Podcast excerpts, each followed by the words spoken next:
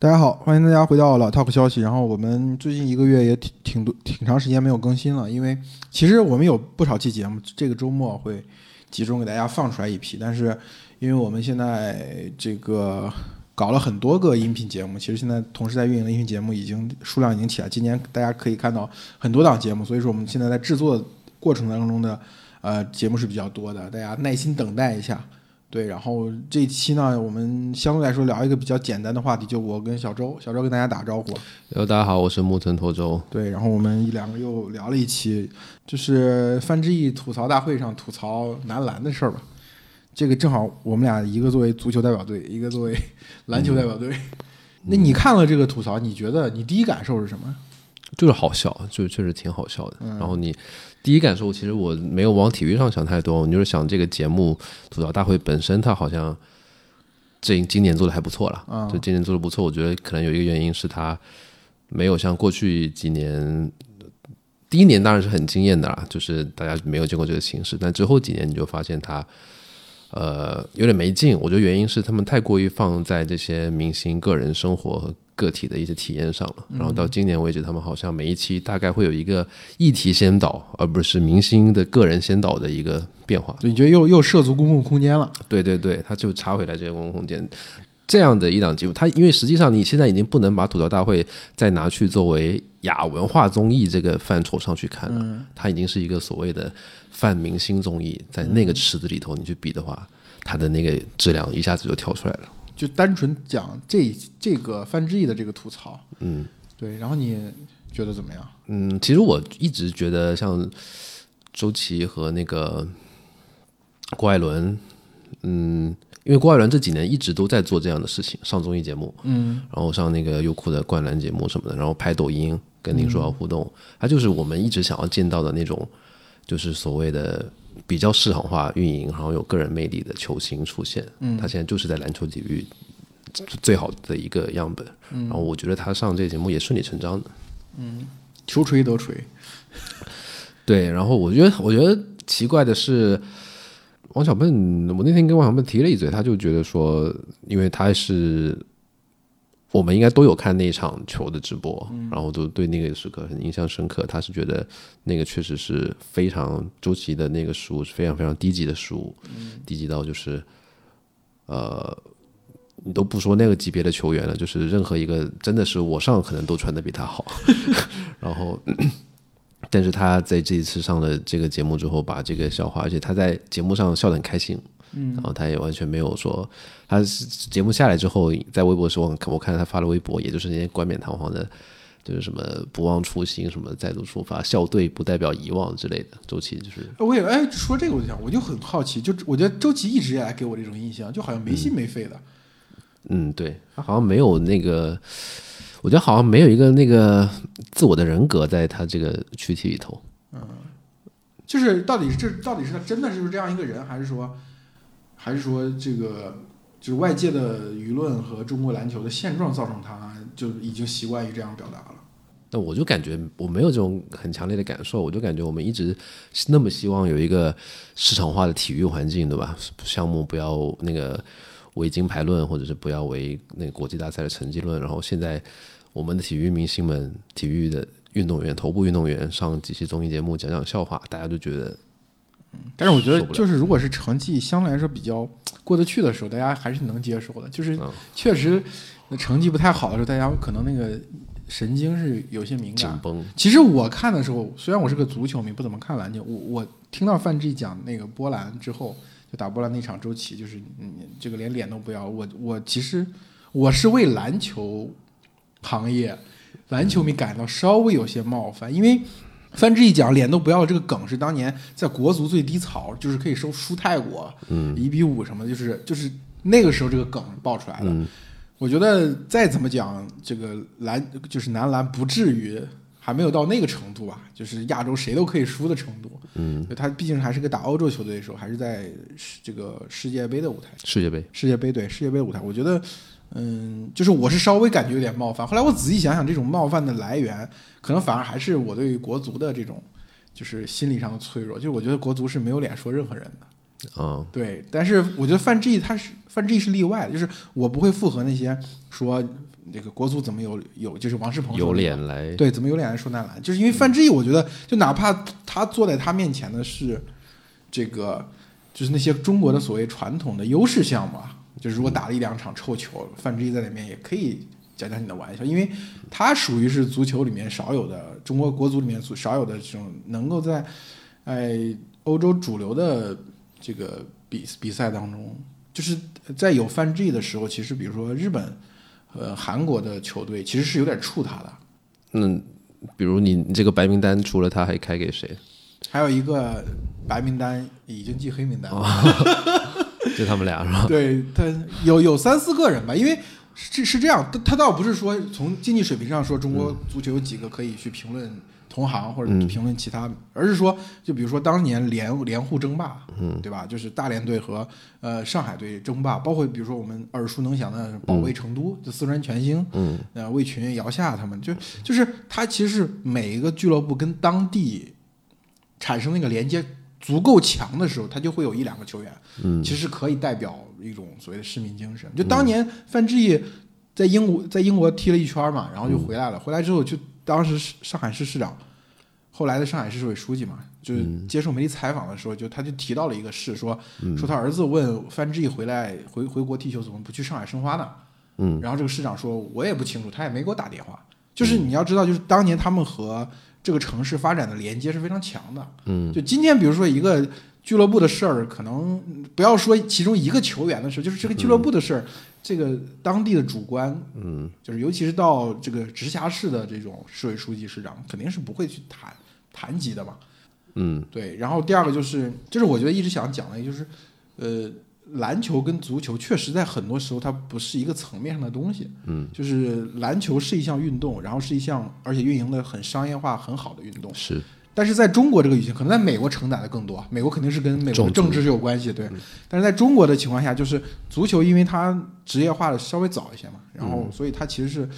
跟这个公共空间的形成，还有这个市民社会的形成，嗯，是有一定关系的。所以范志毅他作为上海足球的一个 icon 式的人物，嗯，就是他确实是有可有有理由以这个以这个所谓的一个意见领袖这种身份，就他。所以说那个时候可能真的是他们的影响是比较大，所以我觉得，而且范志毅真的是，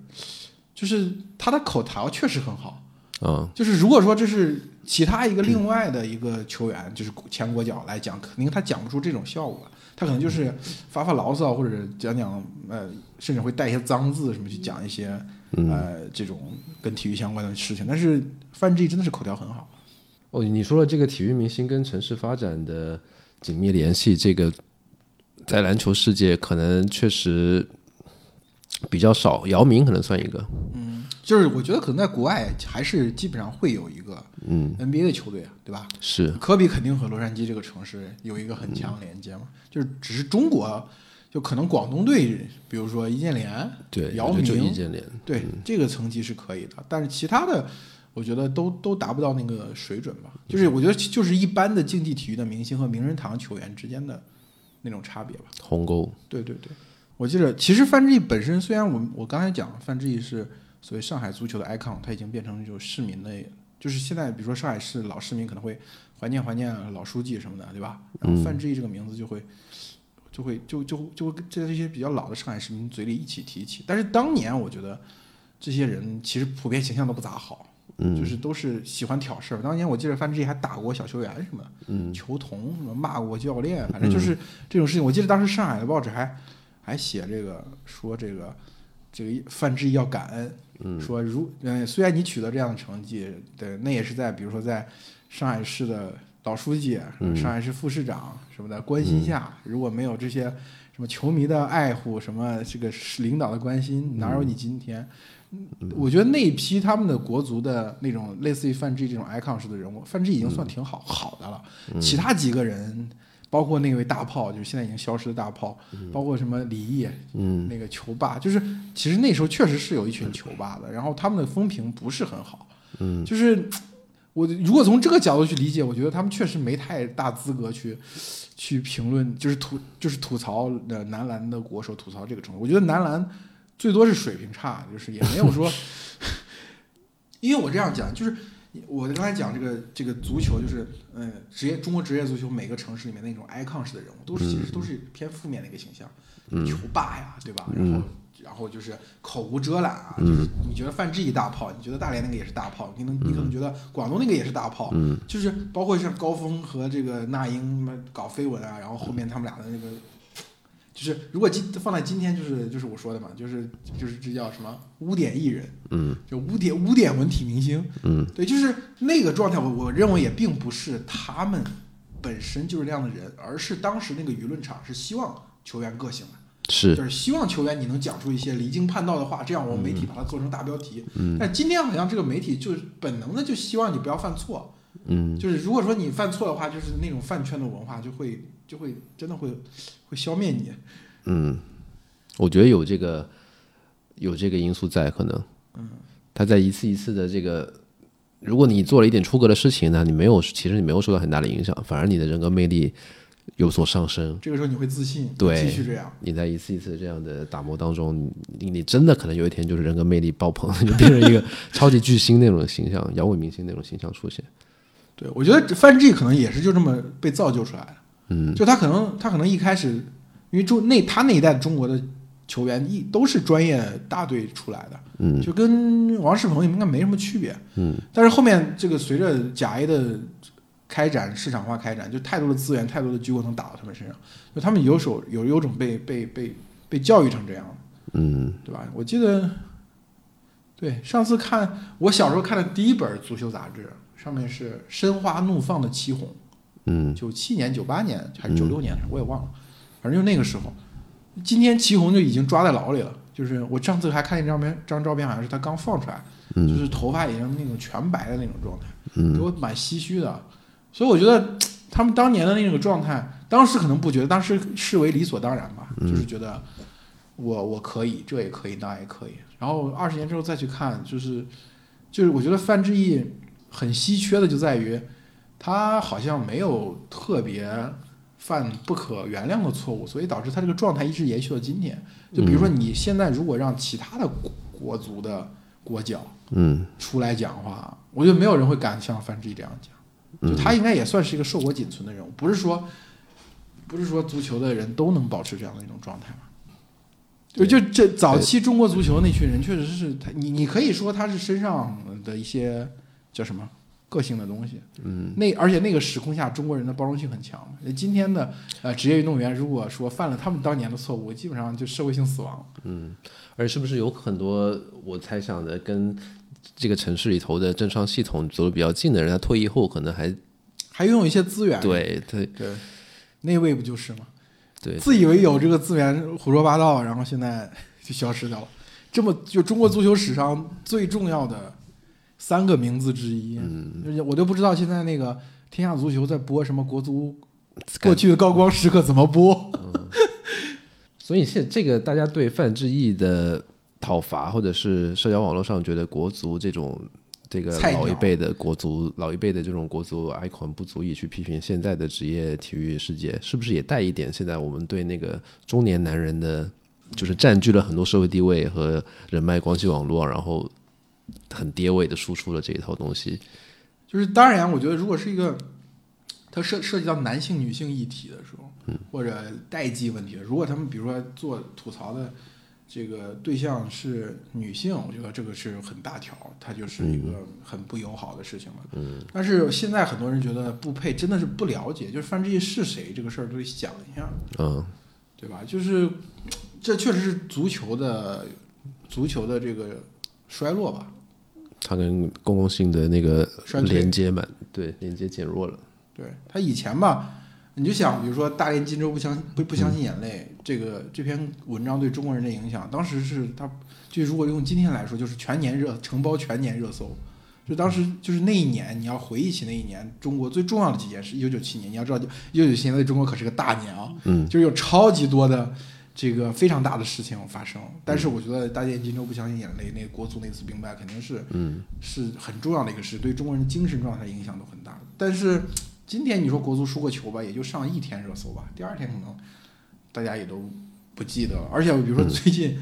嗯，足球世界很热的事情就是那个那个改名嘛，是这个其实又有一种把一个城市的记忆、一个城市的公共空间连根拔起的那种感觉。就我老家河南建业，这已经二十多年的球队，它它它都叫河南建业，那你突然让它改改成什么龙龙龙这洛阳龙门或者什么嵩山什么的，就是太奇怪了。就是我觉得当时考虑的时候，确实应该给这种比如说十十五年、二十年以上的球队某种意义上豁免权。说到这儿，你就大家可应该就能够明显的、强烈的感觉到，比如说北京国安对北京本地人的那个影响，嗯却是超乎其非常非常强的。嗯，但是比如说你说，呃，当然我觉得马布里可能部分达到了这样的效果吧，对但是还是就作为球队的首钢队和国安应该还是没法比的。嗯，我对我刚才也想说，那我们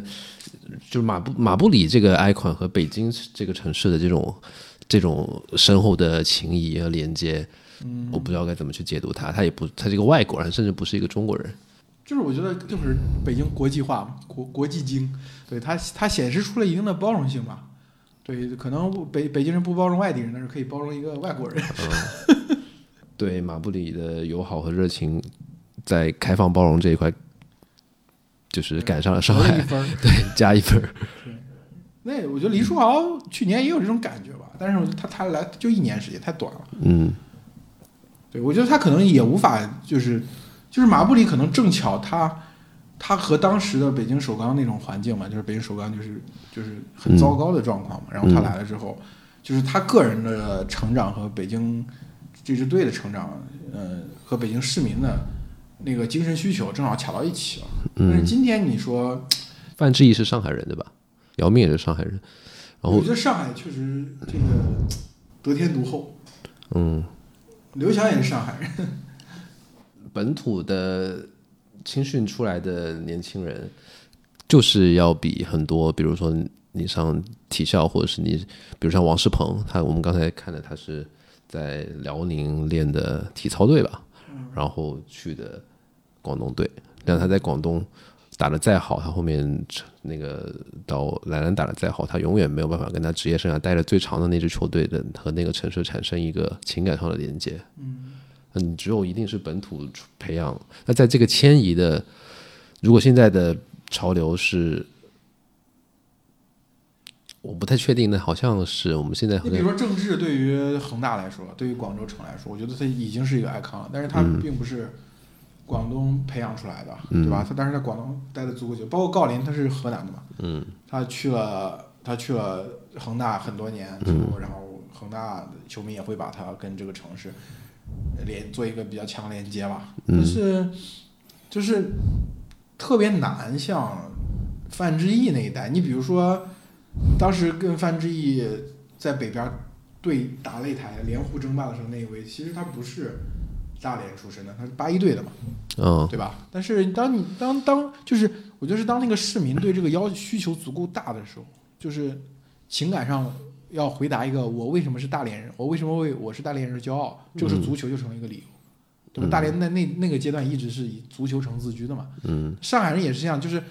就北京国安没有拿中超冠军的时候，就是中就是国安年年争第一，这就是大家去去嘲讽国安，但是嗯。北京的本本地人会以这个就是国安不断争冠这个过程很自豪了，就是跟人家死磕嘛。就是虽然我好像没拿冠军，但是我就是能偶尔能阻击你们，能比如说能把你先从从这个冠军争冠的这个这个宝座上掀下。当年辽宁队不就是嘛，跟国安打的时候，呃，最关键的一张输给了国安，哎，是平了国安还是输了国安，我也忘了。反正就是就是那个时候，就是就大家要培养一种所谓当地城市的意识或者一个市民意识的时候，这个就是其实就是需要这样一个人。但是这个精神已经构建成功了之后，就好像就是哪怕你真的不要说这些，就像我们那时候你说那些球员，都不是这个，嗯他不是本本土情绪，就是他是本土情绪。你今天好像也很难说把这样的一个人当做一个偶像。但是，如果说比如说这个城市遇到了问题，就像比如说美国有些城市它衰落了，嗯这个时候大家都觉得好像我我我生活这个城市很糟糕，我的状况很糟糕，但是这个时候这里出现了一支球队，嗯让你重新让这个城市获得了某种信心，嗯我觉得这个这个时候也可能会建立一个连接。这它其实我觉得是主要看变或者不变的吧，嗯。对他寻求一种刚才说到姚明，我想起来，姚明其实在休斯顿打球，零二年去，我想想，一一年退役，九年，九年，时间，其实他在休斯顿当地也赢得了很好的名声，嗯，有点像马布里在北京取得的感觉。当然那个时候是是中美关系的蜜月期，对。对吧？他零一年我们加入 WTO，对，零二年过去，他不仅我是中国人觉得很骄傲，他去 NBA 打球，美国人也觉得跟遥远东方真正意义上有一个，可能在 Jackie Chan 之后吧，嗯，有了一个可以沟通的符号，嗯。然后今天在我们录播课的今天，不就是有那个美国有那个亚裔犯罪的事情，亚特兰大枪击案，嗯，枪枪杀了八个人，其中六个是亚裔女性。嗯，然后就你就确实感觉，比如姚姚明，他哪怕到今天，你真的今天中国有一个像姚明一样有经济能力强的人，他被送到有机会去美国打篮球 NBA，他可能也没有办法再重新获得姚明所对他可能会被媒体不断逼着表态，到底中国好还是美国好啊？对吧？对这种特别无聊的，但是现在媒体特别喜欢问的问题，可能抓住姚明的一次表态失误，然后他可能在中国就黑化了，或者在美国被黑化了，嗯，对吧？就是他不可能产生那样的一个人物了。所以我觉得我们这个舆论对于文体明星的这种规训也是很厉害的。嗯，就姚明他当年讲的话，今年再讲一遍，如今再讲一遍，估计也不太政治正确吧。当然，姚明当年可能就有情商高的这样的一个特点，特点，对他可能没有什么，就是就是他倒不就是用这个可以去讲，比如说篮球为什么达不到足球当年的那样一种对社会公共空间的这种这种介入，就是那个时间窗口过去了，嗯。就是这个一个一个城市，它你就把它当做一个人，它有它未成年的时期和成年的时期，就是他等他他成年之后，然后你再想在所有全体市民那里拥有这样像类似于范志毅对于上海人的那种影响，就是嗯没有、没有可能性了嘛。我觉得不只是一个城市，就是你会感觉整个时代现在，因为足球，我不知我不不太清楚啊，可是我大概能想象，应该跟上个世纪，比如说冷战时候，对，当然就北京国安号称攻体不败嘛，就那个嗯就那个梗，就是那个神话延续那么多年，就北京人一直就觉得，就是就是好像是一个就像女排呃五连冠一样，就好像是我们中国人可以的一个证明嘛，对吧？当然就是呃你要说更早，比如说说冷战时期，那是那其实如果讲这个话，足球确实更得天独厚，因为它它它它全球化的时间，它是跟着英国的殖民是。就进行全球化，所以说它首先第一个赶不赶上像比如说欧洲那些个国家的呃这个城市化的过程，就其实体体育这个事情就是市民为什么需要体育，它其实跟近代国家的构建是有关。近代国家其实是要普通老百姓也是也参军也要去打仗，因为古代封建社会是只有贵族可以打仗，是，对吧？所以说你你你你你构建一个近代国家，像法国要保家卫国，像德国要对外嗯就国家实现国家统一，它就要增强所谓市民的体制。然后第二就是城市的容量急剧的扩大，就是比如说你可以看什么伦敦大恶臭啊那些类似于那种那些书，你看到曾经城市的公共卫生是非常差的，所以这个是需要体育专门的体育场地，需要广场，需要体育运动，去维持这个市民的健康和卫生。嗯。所以这两个东西在足球一开始它正好就跟它碰到了一起，嗯。然后接着呢就是就是就比如说呃英国的足球，它确实一开始就是和阶级问题是有绑定到一起，就是。是，就是劳工阶层的阶级。对劳工阶层的俱乐部和贵族之间的俱乐部，它之间它有一有一些对抗性的东西，嗯。被足球这个运动演绎过来。接下来就是到冷战，就是民族解放运动风起云涌，然后每一个后发进入进入这个世界民族之林的国家，都希望通过竞技体育，对吧，去体现我们并不差。所以，所以就是美国的篮球，我觉得我我觉得这不是美国篮球的问题，就是这一可能有点我讲的有点泛化，就是就美国的东西都缺少这种东西。就美国的东西就好像是突然蹦出来的，在美国那个土壤里生生产出来的东西，它就好像从来就是如此，就是那样。它不像在欧洲或者在亚洲发生的一些东西，就好像你你它那个东西随着社会随着时代一起成长。就美国的东西好像就是因为可能是美国人，就是美国这个社会一起一一直以来就是以山边国自居，他自己的内部外部环境比较好，嗯。所以他他们的文艺也好，他们的电影也好，或者他们的体育运动也好，就给人一种就是那种他就从来如此的状态。嗯。只有也也许就就是就美国确实是有种族问题的，对，所以篮球跟种族问题那个绑定在一起，那个深度就出来了。嗯，就美国的历史也短嘛，然后你种族像，其实篮球也就发明了一百年，一百年出头，它大概是二十世纪初的时候被发明的。那个时候其实刚，我觉得应该跟大致跟那个奴隶解放可能比那个稍微晚一点还，并且搭乘着这个呃这个黑人文化比较蓬勃的一个发展势头和和现在比较消费主义的这个东西，其实篮球跟他们的结合更紧密一些。对，你看现在年轻人他们核心的。就很流行的事情，就是要么就是说唱、嘻哈这种文艺作品，对吧？要不就是买鞋这种商纯商业的行为，这个东西都都能跟